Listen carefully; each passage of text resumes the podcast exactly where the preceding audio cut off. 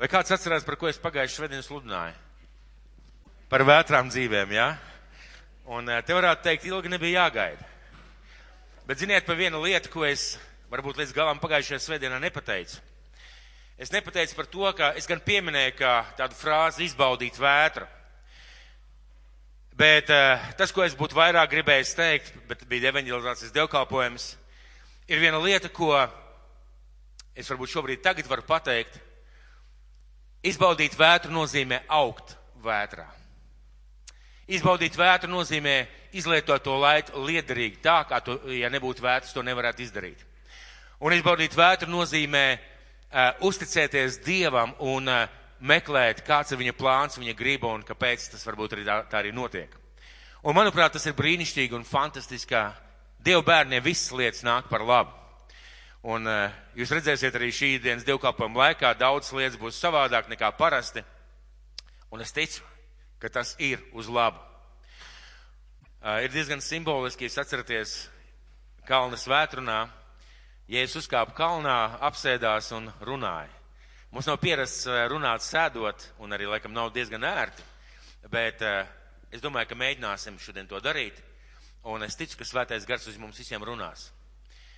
Un vārds, ar kur es dalīšos, sauksies pielūgsmes aizbargs. Pielūgsmes aizbargs. Un Dievs mums šim gadam ir devis vārdu par to, ka jaunu vīnu, lai jaunos maisos. Tas ir Mateja evaņģēlijas 9.17. Jaunu vīnu, lai jaunos maisos. Un ko Dievs ar to ir pateicis, ka ir jāizmainās traukam, lai Dievs varētu ieliet kaut ko jaunu. Ka ir jāizmainās mums kā cilvēkiem, jāmainas kaut kādā veidā savu domāšanu, jākļūst spējīgiem uzņemt, lai Dievs varētu iedot mums jaunas lietas lietas, ko mēs līdz šim neesam zinājuši, darījuši vai varbūt pratuši, vai varbūt arī sapratuši. Un, eh, ziniet, šis jaunais vīns, šīs jaunās lietas stāv Dievu plauktā. Viņas vienkārši tur stāv Dieva noliktavā, ja tā varētu teikt, un Dievs vēlās ieliet. Jo es esmu dzirdējis kādu ļoti garīgu frāzi tiešām, ka uh, kristiešu dzīvē jābūt tikai vienai nemainīgai lietai - pastāvīgām pārmaiņām. Tas nozīmē, ka mēs nevaram atnākt to pašu bagāžu pirmajā dienā uz draudzi un nodzīvot desmit gadus palikt tieši tādu pašu. Mums ir jāmainās. Un tā Dievs dod iespēju iedot jaunu vīnu, jeb jaunas lietas. Un eh, kas maina mūs kā trauks? Kas maina mani, kas maina tevi? Kas mūs maina? Dieva vārds, jeb svētais gars caur Dieva vārdu. Pirmkārt, mēs pie Kristus atgriezāmies tad, kad mēs sākām lasīt vai noticējām sludinātam vārdam, ka Dievs mūs mīl un ka Jēzus par mums ir nomiris. Tas mainīja mūsu dzīvi radikālā veidā. Un uh, tieši tāpat arī visā mūsu dzīves garumā mūs maina Dieva vārds, jeb svētais gars, uh, runājot ar Dieva vārdu. Un šo mēnesi mēs runāsim par pielūgsmi. Mēs runāsim par to, kas ir pielūgsme un kādā veidā mēs esam aicināti pielūgt Dievu. Jūs Bībelē atradīsiet ļoti daudz vietās vārdu pielūgsme, pielūgt, uh, pagodināt Dievu. Un mēs runāsim par to, kas ir pielūgsme un kādā veidā mēs esam aicināti pielūgt Dievu. Mums ir vajadzīga sapratne, mums ir vajadzīga atklāsme. Jo tikai ar sapratni tas nav tas, ko mēs varēsim, mēs nevarēsim neko izdarīt. Es saprotu, bet es nespēju. Man negribās vai es ne, nevaru. Mums ir vajadzīga atklāsme par to, kas ir patiesa pielūgsme un kādā veidā mēs esam aicināti pielūgt. Un uh, Dieva acīs šī pielūgsme ir ārkārtīgi svarīga. Ja ne, mēs paliksim tie paši vecie un ar saviem uzskatiem, un mēs nepiedzīvosim tos augļus, jeb tos rezultātus, kurus Dievs vēlās caur pielūgsmu ielikt mūsu dzīvē. Un es sarunā ar samarieti Jāņa evaņģēlijā, Jāņa evaņģēlijā, 4. nodaļā, 23. 24. pāns, Jāņa evaņģēlijas 23. 4. nodaļa, 23. 24. pants. Bet stunda nāk, un viņam ir pirms tam ir tāda diskusija ar šo sievieti par pielūgs. Kurā vietā jāpielūdz, kā jāpielūdz, kāpēc jāpielūdz. Un Jēzus saka tādus vārdus. Bet stunda nāk un ir jau klāt, kad īstie dievlūdzēji pielūgs tēvu garā un patiesībā jo tēvs tādus meklē, kas viņu tā pielūdz. Dievs ir gars, un kas viņu pielūdz, tiem tev būs pielūgt garā un patiesībā. vēlreiz, bet stunda nāk un ir jau klāt, kad īstie dievlūdzēji pielūgs tēvu garā un patiesībā. Un šajā vietā iesaka, ka var pielūgt dievu, bet ir īstie dievlūdzēji, ja pielūdzēji kādus dievus meklē. Un šie pielūdzēji atšķirībā vienkārši no pielūgsmes pielūdz tēvu garā un patiesībā. Garā un patiesībā. Garā tas ir sevi iekšā. Tas ir tas, ko citi neredz, bet tu esi Dieva pielūdzējs. Tu pielūdz Dievu ar savu garu, ar savu iekšienu, ar savu pārliecību, ar savu būtību. Un patiesībā tas ir tas, kas nāk uz āru. Ar saviem vārdiem, ar savu rīcību, ar savām dziesmām, ar slavēšanu. Un tēvs tādus meklē, kas viņu tā pielūdz. Garā, iekšā un uz āru patiesībā un ar visām patiesajām lietām. Ja patiesām lietām tas nozīmē, ka mēs nemelojam, tā ir mūsu pielūgsme. Mēs slavējam Dievu, tā ir mūsu pielūgsme. Mēs darām patiesas lietas, tā ir mūsu pielūgsme. Un no kā sastāv mūsu pielūgsme? Aizbergam ir redzami apmēram 10%. Aizbergam, tas ir botāniķi un zinātnieki, ir redzami apmēram 10%. Un mēs mēģināsim šodien domāt par to, ka mūsu pielūgsme ir kā aizbergs. Es mēģināšu uzzīmēt šo bildi, jo tāds līdzība man atnāca, kad es domāju par šo vārdu. Mēģināsim uzzīmēt šo bildi un ar batiskafu. No, no tā punkta, ka mēs it kā laivā sēdētu, redzētu aizbargu, mēs ar batiskafu mēģināsim laisties gar šo aizbargu uz leju, mēģinot ieraudzīt, kas slēpjas tur apakšā, tajos 90%. Jo, ziniet, ja nav to 90%, tas nav aizbargs. Un ja nav virsotnes, jau šo 10%, tas arī nav aizbargs. Uh, un pirmām kārtām šī te pielūgsme, ja pielūgsmes aizbargā ir, ir uh, redzamā pielūgsme. Mūsu pielūgsme dievkalpojumos. Kā tas ir domāts? Ko nozīmē pielūgsme dievkalpojumā? Uh, kāpēc mums būtu jādzied vai jāpielūdz dies, Dievs dievkalpojumā? Mēs pielūdzam Dievu ar dziesmām. Vai tā ir mūsu griba? Tā nav tas, ka mēs izdomājām draudz tradīciju, mēs tādā veidā darīsim. Ja mēs skatāmies oriģinālus pielūgsmi, tad Dievs bija tas, kurš pateica Dāvidam un Salmanam pēc tam, izveido kori, izveido muziķus, izveido un lai viņi pielūdz mani 24 stundas diennaktī, lai slavas dziesmas man skan 24 stundas diennaktī. Tas bija Dievs, kas to pateica. Tātad pielūgsmi kā, kā, kā veidu, kā viņam kalpot, Dievs pirmais pateica. Un ko tas nozīmē? Es atnāku uz dievkalpojumu un es dziedu Dievam. Un ļoti svarīgi ieraudzīt, ka es varu dziedāt ar vārdiem, bet vai manī iekšā kaut kas dzied? Vai manī iekšā kaut kas dzied? Un ir nelaime tā, ka cilvēki bieži died, vien dievkalpojumos nedzied. Ja patiesībā viņi ar dziesmām nepielūdz Dievu. Un uh, ir svarīgi ieraudzīt, ka tajā mirklī, kad tiek dziedātas slavas dziesmas, jā, mēs dziedam visi kopā un reizē mēs nedziedam tāpēc, ka visi dzied un es tā kā nejūtos vai kaut kā tā, bet tajā mirklī tu stāvi Dievu priekšā personīgi. Jā, draudze dzied, bet tu kā persona stāvi tajā mirklī Dievu priekšā, un viņš redz tavu sirdi, un viņš redz tavas lūpas. Vai no tavām lūpām nāk slavas un pateicības un pielūgsmes dziesmas. Un parasti cilvēki aizbildinās ar to, es lūdzu. Tie laikā, kad uh, tiek dziedātas slavas dziesmas, es lūdzu Dievu. Jā, varbūt kāds mirklis, kad mēs lūdzam Dievu, bet ja visas dziedāšanas laikā es klusēju, iekšēji lūdzu Dievu vai, vai ārēji lūdzu Dievu, man gribās teikt, visām lietām ir savs laiks. Lūkšanai ir savs laiks. Dziedāšanai ir savs laiks.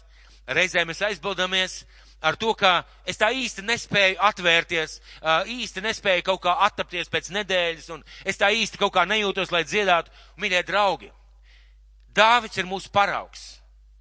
Dāvids ir Kristus simbols. Un Dāvids ir arī vīrs, par kur Dievs pateica, vīrs pēc manas sirds.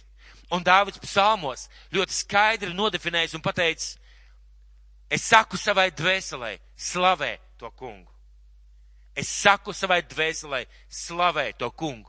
Ja jūs palasītu tos psalmus, pirms tam viņš sūdzās par ienaidniekiem, bēdājās par to, ka Dievs nav atnācis vai ka viņš nav viņa klātbūtnē. Viņš runā par saviem pārbaudījumiem, un tad kaut kādā mirklī viņš saka, es saku savai dvēselē, slavē to kungu. Ja jūs paskatītos Dāvida psalmus, jūs ieraudzītu vienu interesantu, ļoti svarīgu, nozīmīgu lietu. Jūs ieraudzītu, ka Dāvids pārsvarā visus psalmus pabeidz ar vārdiem, bet es slavēšu, bet es dziedāšu, bet es pielūkšu. Ziniet, kāpēc? Jo iekšā tur, zem vārdiem, zem vienkārši tā, kas nāk ārā, ir kaut kas daudz dziļāk. Tā ir patiesa Dieva pielūgsme, kas ir viņa sirdī. Un cilvēki reizēm saka, es atnāku uz dievkalpojumu un, un uh, man kaut kādas citas lietas nāk prātā, citas domas vai vēl kaut kas, jā. Ziniet, tad iznāk, ka es pielūdzu to. Es savā laikā pieķēru sev pie kādas domas. Es pieķēru sev pie kādas domas, atnācu uz dievkalpojumu, mēs šeit slavējam Dievu, un man kaut kādas domas griezās galvā par kaut kādām vajadzībām, par kādām lietām, kā es to risināšu, un es pieķēru, ka es dziedu, bet tajā pašā laikā es nedomāju līdzi. Un tajā mirklī, tas bija viens dievkalpojums, kad es pieņēmu lēmumu. Un redziet, mīļie draugi, lēmumi ir svarīgi. Es pieņēmu lēmumu. Es katru reizi, kad es atnākšu uz dievkalpojumu šeit vai kādā konferencē, es pieņemu lēmumu. Es nostāšos personīgi garīgi Dievu priekšā un es viņu pielūgšu. Es viņam dziedāšu. Ko es daru? Es reizēm pat mainu dziesmas vārdus. Kad mēs dziedām mūsu Dievs, es dziedu tu mans Dievs. Kad mēs dziedām mēs tevi pielūdzam, es mainu vārdus un es dziedu es tevi pielūdzu. Un ziniet, kas notiek? Tiešām ir šī sajūta, un tā sajūta ir patiesa, un tās nav tikai manas izjūtas. Ir šī realitāte. Es stāvu Dievu priekšā un dziedu Dievam slavas dziesmas. Vai Dievs to ir vēlējies? Es lasīsim pašās beigās psalmos. Dievs ir pats teicis, dziediet man slavas dziesmas. Pagodiet man, kāpēc? Jo, ziniet, šīs te dziesmas, šī dziedāšana ir kā vārti, kā vārti uz mūsu dvēseli. Ja es pēc neattaisu šos vārtus, kā Dieva gars var ienākt man iekšā, kā viņš tālāk var darboties, kā viņš man var pieskarties. Un esmu pamanījis savā dzīvē, ka tik bieži vien, kad mums neiznāk pa īstam tā pielūgt Dievu kaut kādu iemeslu dēļ, mēs arī vārdu uztveram savādāk. Mēs arī varam savādāk kalpot, mēs savādāk jūtamies, savādāk redzam, šī mūsu slavēšana ir kā vārti. Un Bībele saka, ieiet tā kunga pagalmos ar slavu un ar pielūgsmu. To Dievs saka, ar slavu un ar pielūgsmu. Un mums jābūt šim lēmumam izslēgt domas un pielūgt. Un ziniet, kā es parasti sāku, es dalīšu atkal ar savu pieredzi. Es cenšos parasti sākt teikt, tu esi mans Dievs. Un domājot par to, ka viņš ir mans Dievs. Tu esi mans kungs un domājot par to, ka viņš ir mans, ka viņš ir mans, uh, mans darba devējs, ja mans, ja mans kungs, ja, kuram es kalpoju.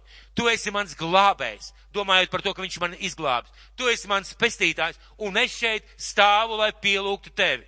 Ne savu vajadzību, ne savu problēmu, ne savu miegu vai savu nevarēšanu. Es pieņemu lēmumu, es pielūgšu Dievu. Es šeit stāvēšu, es šeit dziedāšu un pielūgšu Dievu. Man ļoti uzrunāja tas dievkalpojums, kurā runāja mācītājs Džons Vuds. Un ziniet, ko viņš teica, ka viņš neticīgs, neticīgs cilvēks būdams, viņš bija aizgājis uz kādu draudzi, un viņš teica tādus vārdus, viņi dziedāja it kā kādam, ko mēs neredzētu. Viņi lūdza kādu, it kā viņš tur būtu. Vai jūs atceraties tos vārdus? Neticīgi cilvēki, kad viņi ienāk zālē, kad viņi ienāk dievkalpojumā, viņi redz, kā mēs pielūdzam. Un vai mēs tiešām pielūdzam. Un ziniet, šī te pielūgsme ar slavu un dziedāšanu, viņi nāk no iekšienes nāk no turienes, kur ir mūsu dziļākā pielūgsme. Tas tikai rezultāts, jeb instruments, kā mēs izpaužam savu slavēšanu tādā veidā ar dziesmām un ar pielūgšanu. Un tad šī tā redzamā aizbarga daļa. Bet, ziniet, aizbargam ir arī tā daļa, kas ir tā kā ūdens līmenī, vai ka tu nostājies blakus aizbargam, tu kādu gabaliņu var redzēt dziļāk. Un es tagad gribētu runāt par šo te aizbarga redzamās daļas neredzamo daļu, ja tā varētu teikt. Tas ir personīgais laiks ar Dievu. Tas ir personīgais laiks ar Dievu. Personīgais laiks ar Dievu, mīļie, tā ir Dievu pilūks. Tas nav vienkārši man ir jānosēžās, man ir jālas, man ir jālūdz. Tas nav runa par to, ka es ar to saņemšu augļus vai caur to Dievs man atbildēs. Šis mūsu personīgais laiks pie Kristus kājām ir mūsu pielūgsme. Vai mēs viņu tādā veidā pielūgsim? Un ar šo personīgo laiku caur šo lūkšanu kambari mēs nesam šo pielūgsmes augļiem, pielūgs dāvanu mūsu debes tēvam. Un daudziem cilvēkiem tā nav prioritāte. Daudziem cilvēkiem ir aizbildinājums, man nav laika, man nesanāk vai vēl kaut kas. Un atkal jautājums ir, kas ir tas, ko tu pielūdz? Vai tu pielūdz savu laiku, vai tu pielūdz savus apstākļus, vai tu pielūdz savas situācijas, vai tu pielūdz dabas tēvu? Un Mateja evaņģēlijā, Mateja evaņģēlijā, 26. nodaļā, 40. 40. pantā. Ir tādi ļoti interesanti vārdi, tas ir, tas lielā, tas ir ceturtdiena, tad zaļā ceturtdiena un jau, jau patiesības sekot ģecemenes dārs un Jēzus pēdējā lūkšana. Un 24. 26. nodaļā, 40. pants. Sāksim ar 39. Un maķinīt pagājis, viņš krita uz savu vaigu pie zemes, lūdzu Dievu un sacīja, mans tēvs, ja tas var būt, tad lai šis kauss iet man garām.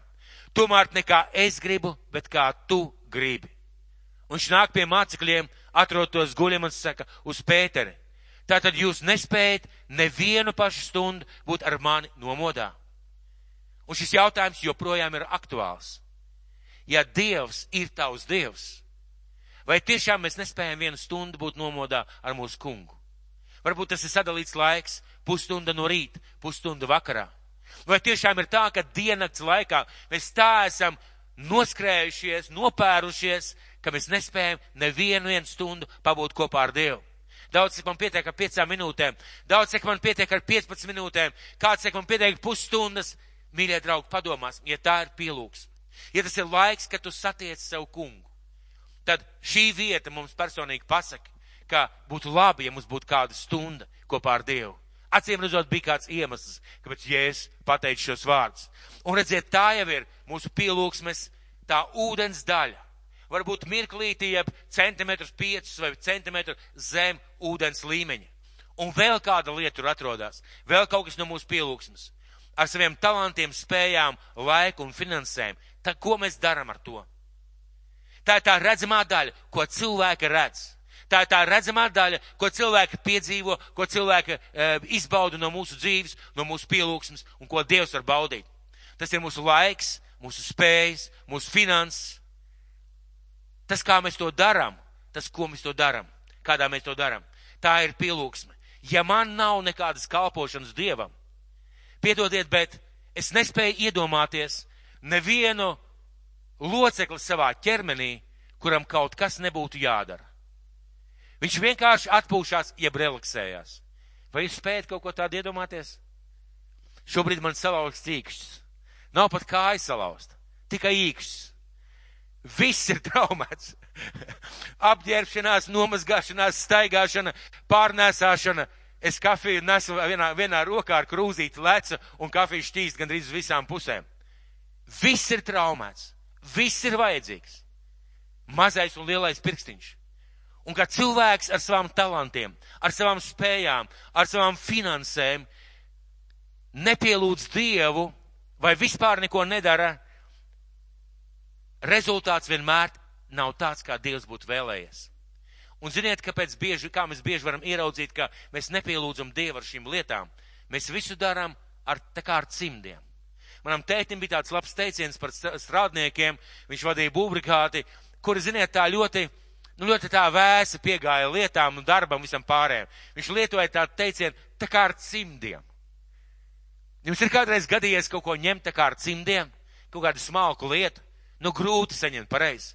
Un bieži vien tas, ko mēs darām ar savu naudu, ar finansēm, ar laiku, ar līdzekļiem, mēs it kā ar cimdiem, jo vienmēr tajā mirklī ir situācija, ka nu kaut kas tā kā svarīgāk, nu kaut kas tā kā aktuālāk, nu kaut kas tā kā nopietnāk, kaut kas tā kā, nu, nu vēl kaut kā.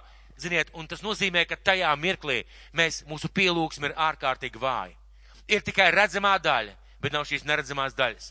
Kā jau es teicu, gan pielūgsmē, gan slavēšanai, gan eh, mūsu šim te kalpošanai, viņam var, var pat būt šis redzamais. Es pat varu dziedāt dievkalpojumā, bet tajā pašā laikā planēt kosmosā septītajās debesīs. Vienkārši kaut kur planēt. Un es padalīšos savu piedzīvumu līdzīgi kā pagājušajā svētdienā. Es biju cilvēks, kurš bija sapratis, kā, vai kāds man bija iemācījis, ka slavēt Dievu, plaukšķinot, dziedot skaļi, izrādot sajūsmu par Dievu, prieku par Dievu, tas kaut kā tā kā nav īsti pareizi. Tā ļoti miesīgi, ļoti ārīgi. Acīm redzot, tie cilvēki nesaprata pielūgsmes būtību. Un es tā biju iemācīts. Un es kā tagad atceros, ka mēs mācījāmies Bībeles skolā un uh, tur katru rītu dievkalpojumu sāk kādas draudzes grupa, kāda slavēšanas grupa. Viņi priecājās, viņi slavēja Dievu, viņi, viņi, viņi dziedāja dziesmas, viņi aicināja dziedāt līdzi un lielākā zaļa dāvas zāles dziedāja. Un ticiet vai nē, es stāvēju, man bija rokas aiz muguras, es biju garīgi iegrimis lūkšanā, un tā doma bija tāda, es gan neesmu tāds kā jūs. Es gan saprotu, ko nozīmē pielūgt Dievu. Paldies Dievam, Dievs ir žēlsirdīgs. Un tad kādā mirklī es tikai aicināts uz kādu semināru par pielūgsmu, un es atceros, ka es aizba, nolēmu braukt. Kaut gan man bija viss skaidrs par pielūgsmu. Un, ziniet, šajā seminārā kāds Dievu vīrs, viņš mācīja par iemesliem, kāpēc mēs dziedam. Kāpēc mēs dziesmās izsakam savas emocijas. Viņš mācīja, kāpēc Dievs ir vēlējies, lai mēs, Dievu bērni, slavējam viņu. Lai nevis vienkārši dievkalpojumā sēžam zālē un lūkšanā un lūdzam Dievu, tad, kad notiek slavēšana, vai vienkārši klusējam vai iegrimstam sevī. Viņš runāja par to, kāda ir Dieva sirds. Un tajā mirklī kaut kas manī mainījās. Mainījās uz Dieva vārdu pamat, mainījās uz tā pamata, ka es sapratu, kas ir pielūgsme. Un tas bija pagrieziena punkts. Un ļoti drīz pēc tam man nebija problēmas slavēt, dziedāt un pielūgt Dievu. Kādu laiku man, ziniet, vīriešiem tā kādreiz gadās, kad kaut ko sanāsājās smagāk vai sadarās, tad reizēm sāk mugura. Un es atceros tās reizes, kad šeit stāvēju, ir slavēšana stāv, man sāp mugura. Un tajā mirklī es atceros, ka es teicu sev, mugura, es tevi nepielūkšu. Sāpes, es tevi nepielūkšu. Es nerunāju par to, ka sāp ļoti vai stipri, jo var sēdēt arī un ziedāt sēdus. Bet man nebija tik ļoti. Man vienkārši gribējās apsēsties, jo bija nērta sajūta. Un es sapratu, es gribu stāvēt. Es gribu stāvēt sava kunga priekšā. Ziniet, kāpēc?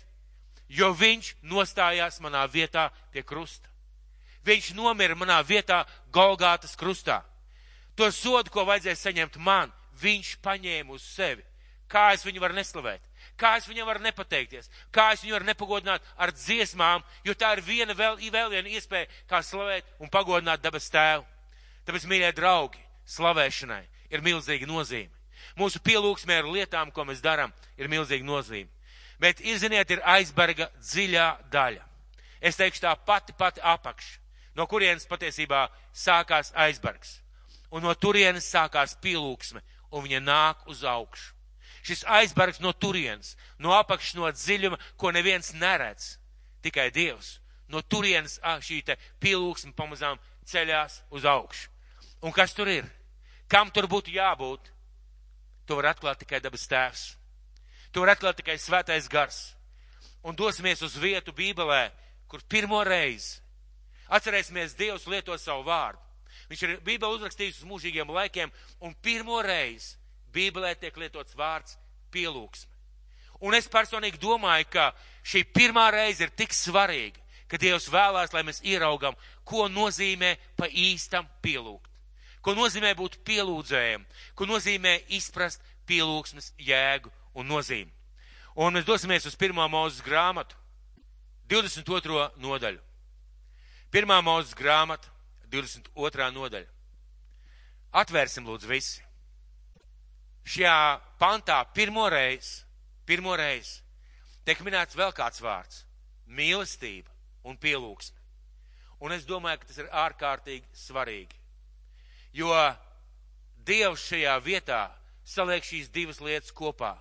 Ja tu mīli, tu pielūdz. Ja tu pielūdz, tu mīli. Un skatīsimies pirmā mūzes grāmatu 22. nodaļu.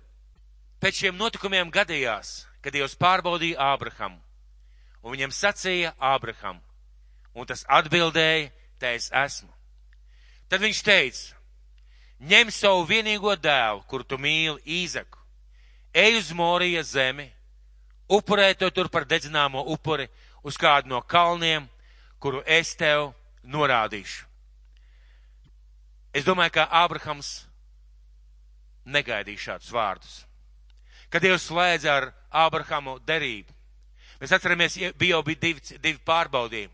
Pirmais pārbaudījums bija Ābraham, celies un ej uz apsolīto zemi, uz kurieni tu pats nezini. Kas tev būs ceļā, tu nezini. Kāda zeme būs, tu nezini. Bet ja tu iesi, tu būsi svētīts.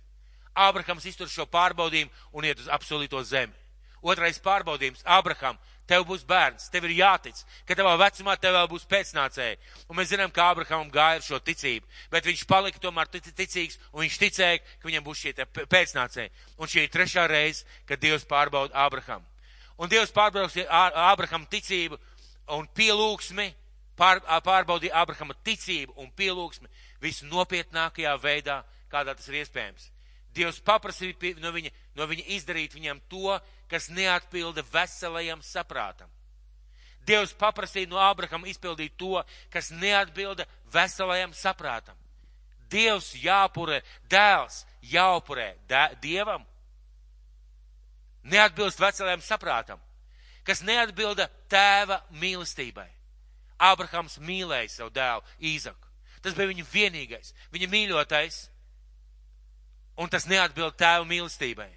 Un trešā lieta - visas dzīves cerībām. Tas neatbilda visas dzīves cerībām.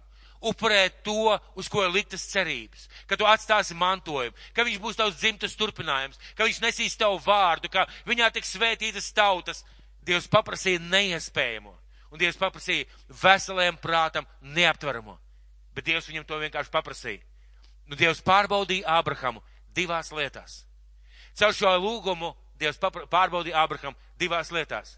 Vai Ābrahama mīlestība pret Dievu ir stiprāka nekā mīlestība pret visu citu un pat pret viņu mīļoto dēlu? Dievs pārbaudīja, vai mīlestība pret Dievu ir stiprāka nekā pret dēlu un visu citu. Lūk, kad mēs kalpojam Dievam ar dažādām lietām. Es domāju, ka Dievs bieži vien ieliek mūsu dzīvē situācijas, un lai viņš redzētu, vai mūsu mīlestība ir stiprāka pret Dievu vai pret visu citu. Un otrā lieta, vai Ābrahama cerība un gaidas uz nākotni vēl joprojām bija saistīts ar Dievu vai ar kādu citu. Jo, ziniet, Dievs ir vajadzīgs. Dievs ir vajadzīgs, ka tev nav dēla. Dievs ir vajadzīgs, ka tu esi apsolīto zemi, tu nezini, uz kurien ies. Bet, kad tu jau esi apsolītajā zemē, kad tev jau ir dēls, Varbūt cerības var sākt likt uz dēlu. Varbūt cerības var likt uz apstākļiem, uz situācijām. Cik bieži vien mūsu dzīvē mēs lūdzam par kādām lietām. Mēs lūdzam, piemēram, par finansēm. Dievs apžēlojas, Dievs svētī, Dievs palīdz un Dievs dod. Un tajā mirklī, kad Dievs dod, viņš saka, vai tu varētu iedot man desmito tiesu? Vai tu varētu man ziedot? Nē, Dievs, tagad mana cerība ir nauda. Tagad mana cerība ir mana veselība. Tagad mana cerība ir mana ģimene, mana karjera, mana izaugs. Tagad mana cerība ir šīs lietas. Kamēr nebija, tikmēr bija vajadzīgs Dievs. Un Dievs liek viņam šo pārbaudījumu, lai paskatītos, vai Ābrahama cerība uz nākotni nav mainījusies. Un caur šo pārbaudījumu Dievs nolika Ābraham izvēles priekšā. Vai bīsies Dievu un pielūgs ar visu? Un es uzsveru, uzsveru pielūgs ar visu. Nevis ziedos, bet pielūgs. Jo, ziniet, ziedot, mēs varam ziedot. Es vienkārši ziedoju. Bet ziniet, vai ziedojums ir pielūgsme? Tad, kad mēs ziedojam Dievam laiku, vai tā ir pielūgsme? Kad mēs ziedojam savu prātu, savu enerģiju, savu zināšanu, vai tā ir pielūgsme? Kad mēs ziedojam Dievam šo slavu, vai tā ir pielūgsme? Lūk, un vai, vai Ābrahams pielūgs Dievu ar visu, vai pielūgs visu un noliks Ābraham un noliks Dievu otrajā vietā? Un dievkalpojums Patiesībā tas ir īsts dievkalpojums, kad mēs slavējam Dievu šeit. Vai mēs noliekam savu lūkšanu, savas domas, savas idejas par pielūgsmu, par kārtību dievkalpojumā pirmajā vietā? Vai mēs noliekam die, Dievu gribu, kur viņš aicinājis mūs pielūgt pirmajā vietā? Un Dievs neplānoja Izaka nāvu. Lai mēs labāk saprastu šo lietu, Dievs neplānoja Izaka nāvu. Viņš vienkārši plānoja pārbaudīt Izaku. Un kas ir svarīgi? Domājot par to, es domāju, Dievs, bet tu taču zināji, ko Izaks izvēle, ko da, Ābrahams izvēlēsies. Tu taču zināji, ka Ābrahams izvēlēsies upurēt dēlu. Bet, ziniet, Dievs to zināja, bet to bija jāpiedzīvo Ābrahamam. Pat Dievs redzot nākotnē, Ābrahamam tam bija jāaiziet cauri, lai viņa pielūgsme uz mūsiem laikiem tiktu likta mums par piemēru. Lai viņa pielūgsme būtu kā pielūgsme Dieva standartā, lai tas kā viņš pielūdz Dievu, lai tā būtu viņa pieredze, lai viņš izējot cauri šim pārbaudījumam, turpmāk varētu visu savu dzīvi teikt, es zinu, uz ko es paļaujos. Un ja man jādod dārgākais, esmu gatavs ar to pielūgt Dievu. Un trešais pants. Un Ābrahams posās rītā ceļam. Ap, apsagloja savu ēzeli, paņēma sev līdzi divus savus puišus, kā arī savu dēlu Īzaku, sacirta malku dedzinājumiem upurim, devās uz to vietu, kāda Dievs viņam bija norādījis. Un īstenībā ar šo vietu. Un patiesībā jau ar pirmo pantu. Tā ir līdzība par Kristu. Jūs skatieties, Ābrahams, viņš paņem savu dēlu, sacērtu malku, ziniet, Kristum bija krusts, ko viņš saka dot, nes starp citu šis viņa dēls. Dedzināmajam upurim viņš paņem uguni, uguns dievu dusmas, kas tika izlietas par Kristu. Un viņš paņem arī un devās uz vietu, kur Dievs viņam bija norādījis. Un trešajā dienā Ābrahams pacēla savus acis un ieraudzīja to vietu iztālēm. Grūti iedomāties šīs trīs dienas. Es personīgi domāju, ka tad, kad Ābrahams gāja šīs trīs dienas, bija garākās dienas viņa mūžā. Es domāju, ja mēs ietu cauri šādam pārbaudījumam, mūsu šīs trīs dienas būtu garākās mūsu dzīvē. Un uh, reizēm, un bieži vien, Dievs dod mums laiku. Dievs negaida tādu lēmumu no mums. Dievs gaida, ka mēs pamazām pieņemam šo lēmumu, ka mēs pamazām pieņemam šo lēmumu, ka mēs nomirstam pamazām priekš sevis. Un Ābrahams, ejot šo ceļu, viņš pamazām nomira priekš sevis. Jā, bija tūlītēja paklausība. Jā, viņš tūlīt devās. Jā, viņš paņēma savu dēlu, viņš devās to vietu, kur viņam pateica, bet ejot šīs trīs dienas, jo kāpēc Dievam bija jāiet, jāsaka, liet trīs dienas? Bija vajadzīgs laiks un, ziniet, mūsu dzīvē mūsu dzīvē, kad mums ir kādas lietas, kuras Dievs gaida, ka mēs pielūgsim viņu ar šīm lietām. Dievs dod mums laiku. Un ja tu esi palaidis garām pirmo dziesmu, ja tu esi palaidis garām pirmo dziesmu, sāc dziedāt otrās dziesmas laikā. Esi palaidis garām ziedojumu, kad ziedoji šeit, beidzās dievkalpojums un tev sirdī nav miera. Tā nebija pielūgsme. Es vienkārši attaisīju maciņu, paskatījos, kas man ir liekas, kāda sīknaudiņa un iemet iekšā. Beidzās dievkalpojums, aizēja, iemet ziedojumu traukā. Un tā varbūt būs īsta pielūgs. Tātad Dievs dod laiku un dod laiku pieņemt lēmumu reizēm arī mums. Piektais pants. Un Abrahams sacīja saviem puišiem, palieciet jūs ar ēzeli šeit. Bet es ar zēnu gribu iet turp, un mēs gribam pielūgt. Bet pēc tam atkal atgriezīsimies pie jums. Mēs gribam pielūgt. Ar ko? Ar paklausību, ar upuri, ar uzticēšanos Dievam, ar cerībām uz Dievu, ar nākotnes cerību uz Dievu. Un vārds pielūgt nozīmē noliekties, zemu noliekties. Uh, vienkārši nevis, nevis tikai noliekties, bet zemu noliekties, garīgi. Un uh, šajā vietā viņš saka, mēs iesim pielūgt. Tā ir pirmā vieta, kur tiek lietots šis vārds. Mēs gribam pielūgt. Un Abrahams saka, mēs gribam. Viņš saka arī par Īzaku. Un mēs redzēsim tālāk iemeslu, kāpēc tā. Bet Ābrahams saka, es gribu pielūgt. Un lūk, ir jautājums, vai mēs gribam pielūgt?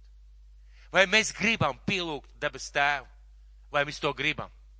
Un ja mums ir šī vēlēšanās, es ticu, ka Dievs mūs vedīs uz to, ka mēs augsim, ka mēs veidosimies. Un uh, visai mūsu dzīvei.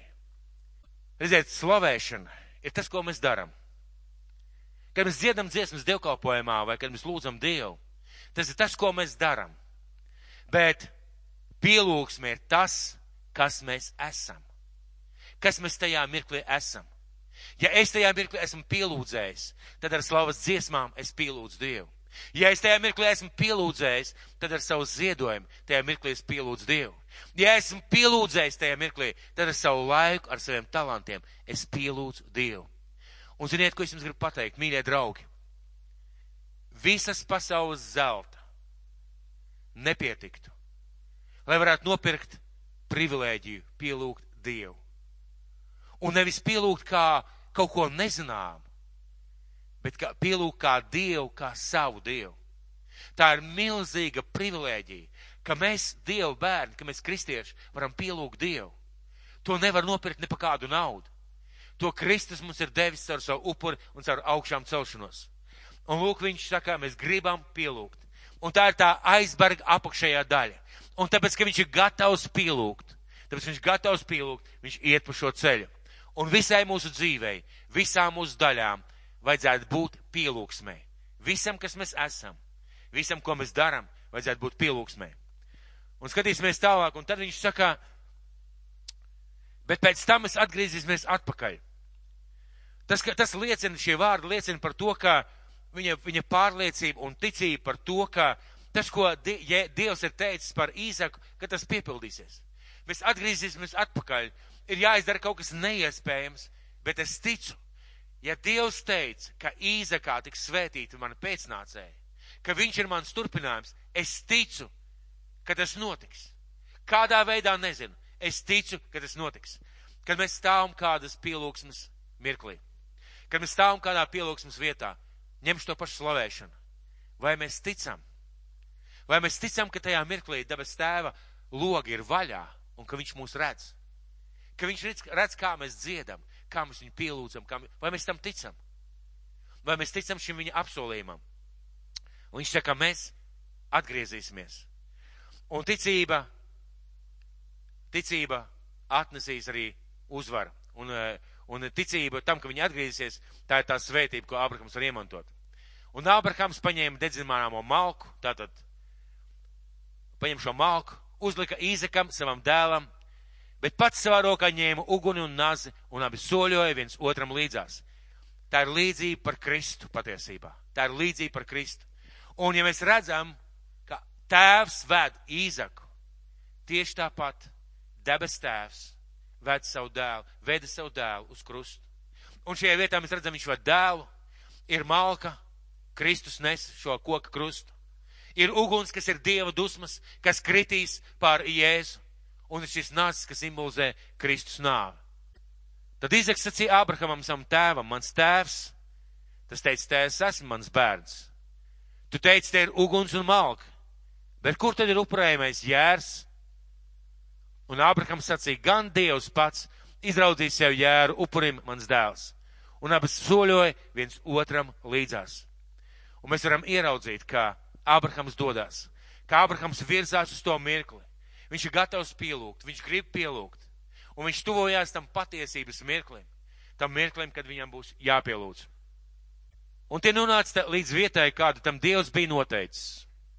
Un Ābrahams uzcēla tur altāri, sakārtoja malku, un tālāk sākās pārsteidzošais.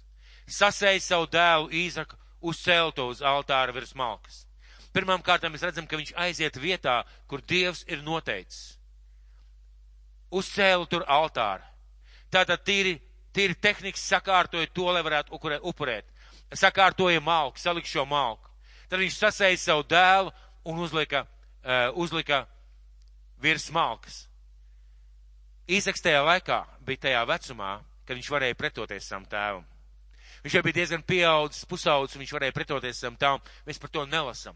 Mēs varam redzēt, ka Īzaks varbūt līdz galam visur neizprat, bet viņš uzticējās savam tēvam. Viņš uzticējās Dievam, viņš uzticējās savam tēvam. Līdzība ar Kristu. Kristus uzticējās savam tēvam, un Kristus uzticējās tam, ka, ja vajadzēs, Dievs cels viņu augšā. Un tieši tā arī notika. Arī Kristus pats labprātīgi gāja uz šo te upuri. Un Ābrahams izstiepa savu roku un satvēra nazi, lai nokautu savu dēlu patiesības mirklis. Patiesības mirklis. Mēs varam gatavoties kādai lietai. Mēs varam domāt par šo lietu. Mēs varam lūgt par šo lietu. Mēs varam tā kā pārdomāt par šo lietu, salīdzināt ar Dievu vārdu. Bet tad ir viens mirklis, kas ir patiesības mirklis. Kad sagatavošanās ir beigusies, kad tā, tā ieiešana visā tajā, tad vēlēšanās ir beigusies, un tagad ir patiesības mirklis, kad jāpielūdz tēvs un Abrahams. Viņš izstiep savu roku, satver savu nāzi, lai nokautu savā dzīvi, nokautu savu dēlu. Un ziniet, es domāju, ka mēs visi esam piedzīvojuši tādus mirkļus, kad mēs redzot kādu lietu, ko Dievs mūs aicina, kad mēs pieņemam lēmumu. Es celšos un darīšu. Es celšos un ziedošu. Es celšos un uzņemšos atbildību. Es celšos un upurēšu. Tas ir tik svarīgs mirklis, jo līdz tam Dievs klusē. Un tikai tajā mirklī, kad Īzaks, kad Ābrahams pastiep, pastiep savu roku, paņem nāzi un jau paceļ šo roku, tikai tajā mirklī Dievs iejaucās un ir interesanti eņģeļu vārdi. Bet Dieva eņģeļs no debesīm sauc viņam Ābraham, Ābraham. Bet tas teica, te es esmu. Acīm redzot, tā balss bija tik skaļa un tik spēcīga, ka Ābrahams tajā mirklī nobremzēja Un viņš sadzird Dievu balsu, un viņš nobremzē savu rīcību. Bet tas teica, te es esmu.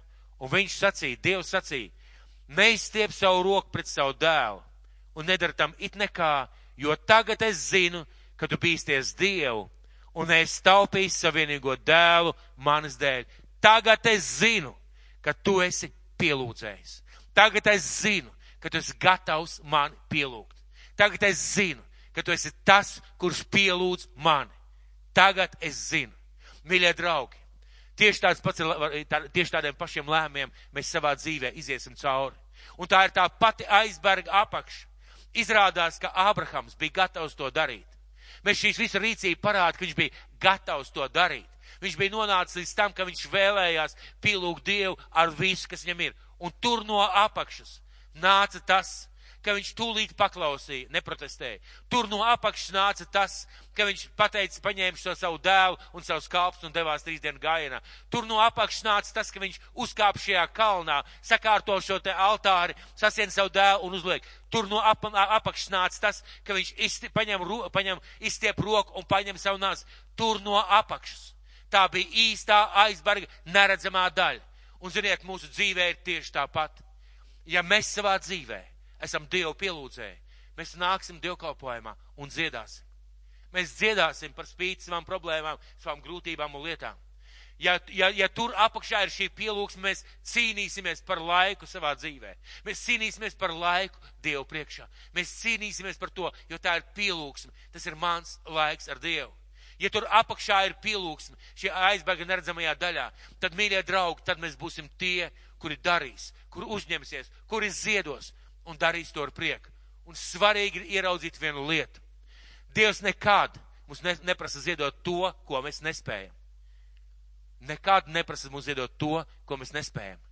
Ja Ābrahamam nebūtu dēla, Dievs nebūtu prasījis dēlu. Un Dievs parasti paprasa ziedot mums to labāko. Dievs vēlās, lai mēs viņu pielūdzam ar labāko, kas mums ir. Ar labāko, kas mums ir.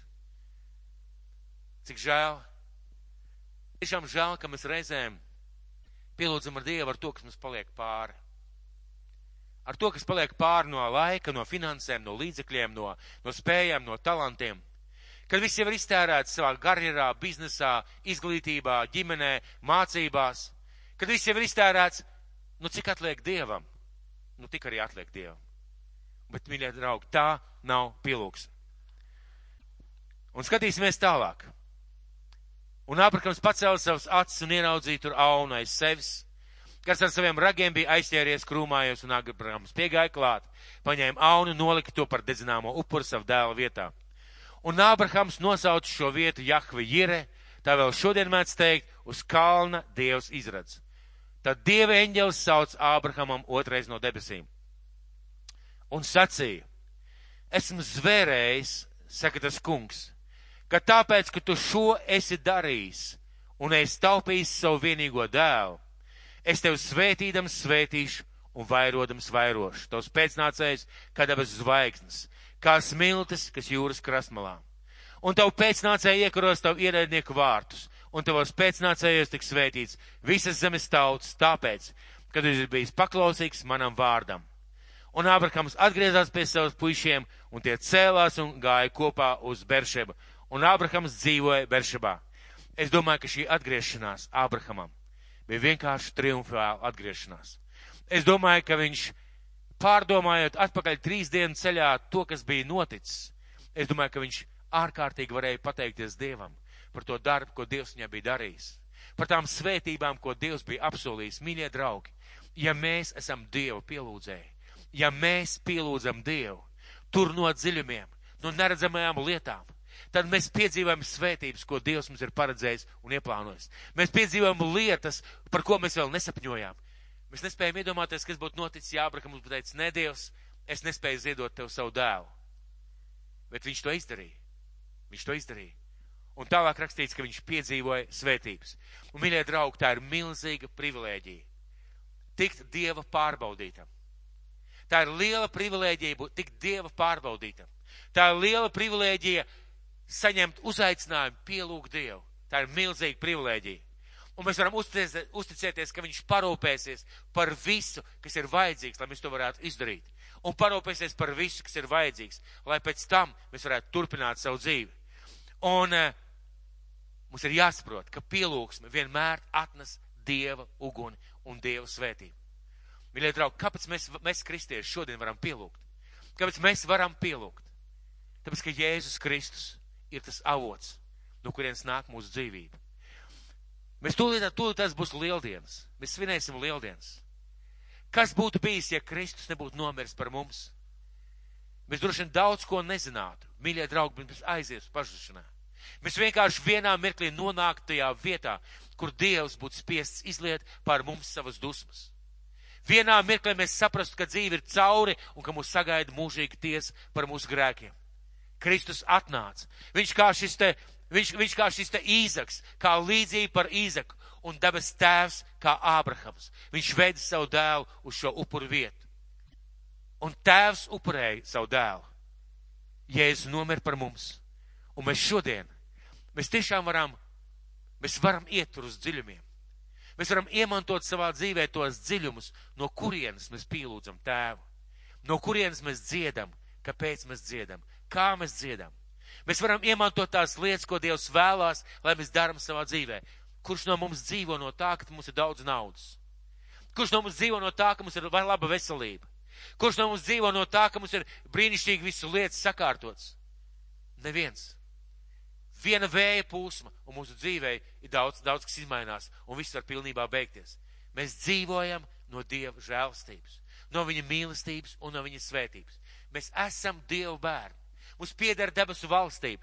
Kad mēs atnākam šeit uz dievkalpojumu, lai slavētu Dievu, mēs atnākam slavēt Dievu, kas nomira par tevi un mani. Es personīgi atnāku šeit, lai pielūgt un pateiktos Dievam, kurš atdeva savu dzīvību un cieta manis dēļ. Tāpēc es varu pielūgt, tāpēc es varu slavēt, un tāpēc es varu pielūgt viņu ar visu to, kas manā dzīvē. Un svarīgi ir šodien kristiešu dzīvē, lai mūsu dzīvē tiešām būtu šī pielūgsme. Un es jau teicu, ir aizbarga redzamā daļa, kurai ir jābūt. Savādāk tas nav aizbargs. Šai redzamai daļai tā ir slavēšana, tā ir pielūgsme ir jābūt šiem labiem darbiem, ziedošanai, upuri, upuriem, laikam, talantiem un spējām. Ir jābūt šim laikam, ko mēs pavadām ar Dievu vienatnē. Ir jābūt šim laikam. Bet tur apakšā ir iemesls, kāpēc mēs to darām. Un, ziniet, ja mēs ar batiskafu vai ar zemūdeni nolaistos gar to aizbargu, mēs ieraudzītu to pašu apakšu. Un lūk, tur pašā apakšā ir tas, ko Kristus teica Tēvs tādus meklē, kas pielūdz garā un patiesībā. Tur apakšā ir pielūgsme garā un patiesībā. Un pārējās lietas nāk uz augšu. Visai mūsu dzīvē jābūt ir pielūgsmēm. Svarīgi ir, kur mēs to darām un kā mēs to darām. Dievs pateica Abrahamam, ej uz Morijas zemi. Viņš nepateica, dari to šeit vai dari to tur. Viņš pateica, ej uz Morijas zemi. Dievs mūs ievada draudzē. Dievs mūs ievada Kristus miesā, un mums šajā vietā, šajā vietā ir jāpielūdz Dievs. Jā, mēs pielūdzam mājās, mēs pielūdzam kādās konferencēs, bet draudz ir tā vieta, kur, kur mēs kopā esam sanākam, lai pielūgtu Dievu. Tur mēs pielūdzam, tur mēs upurējam. Šeit mums ir jāuzceļ šis altārs, uz kā mēs noliekam savu dzīvi, ar saviem talantiem, spējām, dāvanām. Un atcerēsimies, mēs esam Kristus miesa. Un šeit mēs slavējam Dievu ar savām dziesmām. Tas ir instruments, kā mēs to darām. Vai, vai ir jāslavē Dievs ar dziesmām? Es daudz jau runāju, bet es gribētu izlasīt pāris vietas. Es gribētu izlasīt pāris vietas, un lai, lai mēs vēl varam pārdomāt. Un psalmos, 31. psalms, 33. psalms, 1. pants. Psalmos 33. psalms, 1. pants. Vai visi ir atšķīruši?